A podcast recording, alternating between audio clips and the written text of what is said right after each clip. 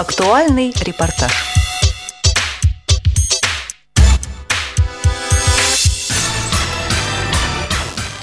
Начинается новый парламентский год. И сегодня с нами на связи по телефону Олег Николаевич Смолин, вице-президент Всероссийского общества слепых, депутат Государственной Думы Российской Федерации. Олег Николаевич, добрый день. Добрый день. Прошлый парламентский год оказался непростым. Наступающий парламентский год будет еще более непростым. Хотя бы потому, что ситуация в экономике обостряется. По двум причинам, по меньшей мере. Одна причина и главная, в общем, причина – это стагнация в российской экономике. Теперь признают даже наши руководители, что прежняя модель экономическая себя исчерпала, а мы всегда были уверены, что она бесперспективна. А вторая причина – это все-таки экономические санкции. Что бы там ни говорили, а они не положительно сказываются на нашей экономике. Поэтому ключевой темой осенней сессии, как обычно, будет бюджет на 2015-2017 годы. Еще бюджет в Государственную Думу не внесен, но предварительное общение с руководителями бюджетного комитета показывает, что он будет крайне тяжелым, как они говорят, ужасен. Я спрашиваю его, предполагается ли резкое обрезание социальных расходов. Социальных нет формально, но при всем при том ожидается, соответственно, замедление темпов экономического развития и очень высокая инфляция. И в этой ситуации вам предстоит заниматься, среди прочего, и социальными вопросами. Какие козыри у вас в рукаве, если захотите их выкладывать, конечно? Как в ситуации сокращения бюджета, как в ситуации тяжелого положения продолжать защищать социальные вопросы? Видите ли, Олег, социальные вопросы всегда защищать трудно. Козырей у нас в колоде немного, как пел когда-то Александр Галич. Но я думаю, что надо продолжать пытаться объяснять депутатам Государственной Думы и нашему правительству, что попытка экономить на социальных расходах, в том числе, скажем, на образовании, медицине, науке, культуре, это попытка, в конце концов, приводящая их к экономической стагнации. Давно доказано, что вложение в человека – это самые выгодные, которые только может сделать государство. Поэтому экономить можно на многом, но не на человеке. В противном случае модернизация страны просто не состоится, и мы из стагнации плавно перейдем в кризис. Наверное, это главный козырь, а другие козыри, которые позволяют разворачивать эту аргументацию, это законопроекты, которые нами подготовлены, которые внесены в Государственную Думу, или которые сейчас готовятся и будут вот-вот внесены в Государственную Думу. Можете о каких-то из них рассказать? Да, преимущественно это законопроекты, касающиеся как раз развития человека и социальных проблем. Начну с того, что нами внесен законопроект, которым мы предлагаем продлить до 3 лет пособие матери по уходу за ребенком, которое сейчас выплачивается до 1,5 лет. Почему предлагаем? Ситуация предельно простая. Президент издал указ к 2016 году, нужно обеспечить местами в детских садах всех детей в возрасте от 3 до 7 лет. Но поскольку про детей от 1,5 до 3 лет там ничего не сказано, региональные власти, чтобы исполнить указ, отказывают родителям, которые хотят устроить в детские сады, по прежней формулировке ясли, ребят от 1,5 до 3 лет. Соответственно, мамы оказываются в положении безвыходном. Особенно одинокие, многодетные, те, у которых мужья получают невысокую заработную плату. Мы прикинули, получается, что продлить пособие до 3 лет в размере прожиточного минимума значительно дешевле, чем построить детские сады. Да и строить довольно долго, а пособие можно вводить немедленно. Вот такой законопроект в Государственную Думу внесен. Это одна тема. Тема вторая связана с тем, что накануне нового учебного года развернулся скандал, когда переводят на платную основу группы продленного дня для детей. Цена вопроса по разным оценкам от 2 до 10 тысяч, в зависимости от региона и длительности пребывания ребенка в группе продленного дня. Это мы расхлебываем последствия печально знаменитого федерального закона об образовании номер 273. Когда Дума принимала не наш закон о народном образовании, а именно этот, мы предупреждали о том, что с ним еще нахлебаемся. Вот теперь хлебаем. Родители в возмущении. Закон не заставляет регионы это делать, но дает им такое право. А поскольку долги регионов составляют примерно 1 700 000 000 000 рублей, год назад составляли 1 300 000 000 000 рублей, то, естественно, регионы ищут, чем бы заткнуть дыру. Далее, следующая важная тема, которую предстоит обсуждать, это тема, связанная с запретом сокращать в России бюджетных студентов и, напротив, с требованием это количество увеличивать. Но такой законопроект в Государственную Думу тоже внесен. Я могу продолжать, но думаю, что нашим слушателям будет интересна другая тема, над которой предстоит работать в начавшейся осенней сессии. Это тема, связанная с большим законом о внесении изменений в законодательство в связи с ратификацией Конвенции о правах инвалидов. Этот законопроект должен был быть рассмотрен в конце весенней сессии, отложен на осеннюю. Мы внесли туда несколько десятков поправок, и, может быть, как-нибудь отдельно мы поговорим о том, что удалось и что не удалось сделать. У этого закона есть свои плюсы, он точно закон положительный, но у него есть два очень серьезных ограничения. Ограничение первое состоит в том, что этот закон не вводит новых льгот и преференций и не возвращает старых. То есть это вот то, что связано с доступностью. Хотя доступность можно понимать по-разному. Речь идет преимущественно о физической доступности и некоторых других ее сторонах. Тогда как доступность финансовая, например, в этом законопроекте не рассматривается. Нам прямо говорили, это действительно соответствует содержанию закона, что это не закон о новых или восстановлении прежних льгот. И второе ограничение заключается в том, что в законе преобладают отсылочные нормы, как вообще в последнее время в российском законодательстве. Наша любимая Государственная Дума передает свои полномочия российскому правительству и отдельным министерствам. Поэтому в законе преимущественно нормы звучат так. Министерство такое-то должно установить порядок, который бы обеспечивал доступ инвалидам, скажем, к культурным объектам или к железнодорожному, морскому, речному и так далее транспорту. То есть по преимуществу это порученческие пункты. Это закон о распределении полномочий между управленцами разных уровней. А как потом отслеживать и как контролировать исполнение этих поручений? Это все и дело, Олег. Мы вот нахлебались по этому поводу с законом об образовании. Даже тогда, когда по смыслу в законе устанавливаются хорошие позиции, министерства принимают такие подзаконные акты, которые выхолащивают изначальную концепцию закона. Здесь, в принципе, возможны аналогичные ситуации. Посмотрим, как будет. Поэтому, повторю, мы внесли несколько десятков поправок. Скоро начинается систематическая работа Комитета по труду и социальной политике, где мы будем пытаться эти систематические поправки отстаивать. И мы, конечно, не ограничились только формальной доступностью и порученческими пунктами. Наши предложения совершенно конкретны. Они связаны с квотированием рабочих мест. Они связаны с обеспечением права родителей выбирать между коррекционными и инклюзивными учебными заведениями. Они связаны с пособием, например, на уход за инвалидом и целым рядом других позиций. Ну, в общем, это опять блок тех требований, которые обычно формулируют люди с инвалидностью, когда встречаешься, скажем, в наших организациях или в организациях Всероссийского общества инвалидов или Всероссийского общества глухих.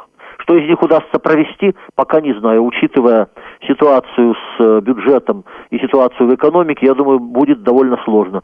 Но нас избирали сюда не для того, чтобы мы молчали, как рыба об лед. Поэтому будем действовать по принципу «делай, что должно, и пусть будет, что будет». Год назад, примерно в это время, мы активно обсуждали вопросы специального образования, прежде всего специализированных школ. Потом показалось, что вопрос более или менее решен. Школы переводятся в ведение соцзащиты, но нам обещали, что все будет сохранено, и учебная составляющая также будет сохранена. Насколько вы знаете ситуацию? Какова она сейчас? Есть ли поводы для беспокойства? Или, в общем, все идет нормально, все идет по плану? Поводов для беспокойства более чем достаточно. Причем речь идет по меньшей мере о двух направлениях фактической ликвидации коррекционного образования. Направление первое состоит в том, что коррекционные школы банально закрывают. Детей перемещают в обычные. То же самое относится к детским садам. Но при этом забывают создать специальные образовательные условия. Понятно, что качество образования от этого резко падает. Закрыто более сотни коррекционных школ по Российской Федерации. И сейчас уже даже Валентина Матвиенко и Людмила Швецова высказали по этому поводу серьезную тревогу. При комиссии по делам инвалидов президента Российской Федерации сейчас создана специальная рабочая группа по образованию. Мне довелось там стать заместителем председателя этой самой рабочей группы вместе с замминистра образования Вениамином Кагановым. Вот и недавно комиссия специально эти все вопросы рассматривала, выработаны рекомендации. Проблема-то в чем? согласно российскому законодательству, школы, в том числе и коррекционные, переданы в ведение субъектов Российской Федерации. И каждый субъект, что называется, сотворит по своему разумению, а также по финансовым возможностям то, что считает нужным.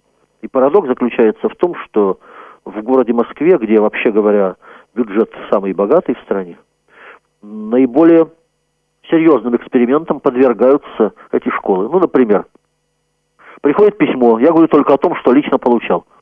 Коррекционный детский садик включают в так называемый комплекс или холдинг.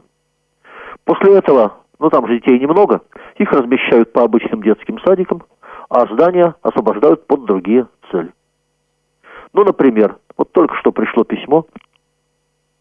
Обычную школу соединили с вечерней, и взрослых людей, часто с очень непростой судьбой, чтобы не сказать с девиантным поведением, сажают в 6-й, 7-й и так далее классы вместе с обычными детьми. Родители в трансе не знают, что делать. Таких примеров может быть много. Это вот одно направление. А в Москве есть еще и второе направление, связанное с тем, что фактически директора сейчас коррекционных школ-интернатов поставлены перед выбором. Либо вы уходите в систему социальной защиты, либо вы остаетесь в образовании, но вас с кем-то объединяют в эти самые печально знаменитые холдинги.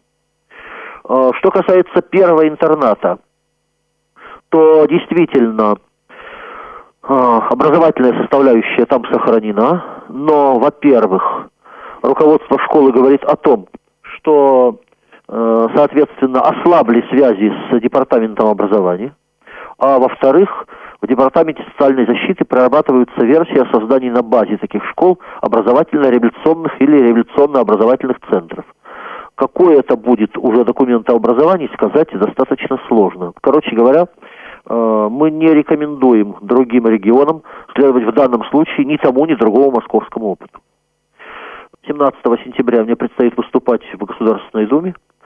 Как раз по проблеме о том, как приходится преодолевать трудности, которые Госдума и правительство сами перед собой воздвигли, когда принимали закон об образовании, я буду говорить в том числе в значительной мере и о судьбе коррекционных школ.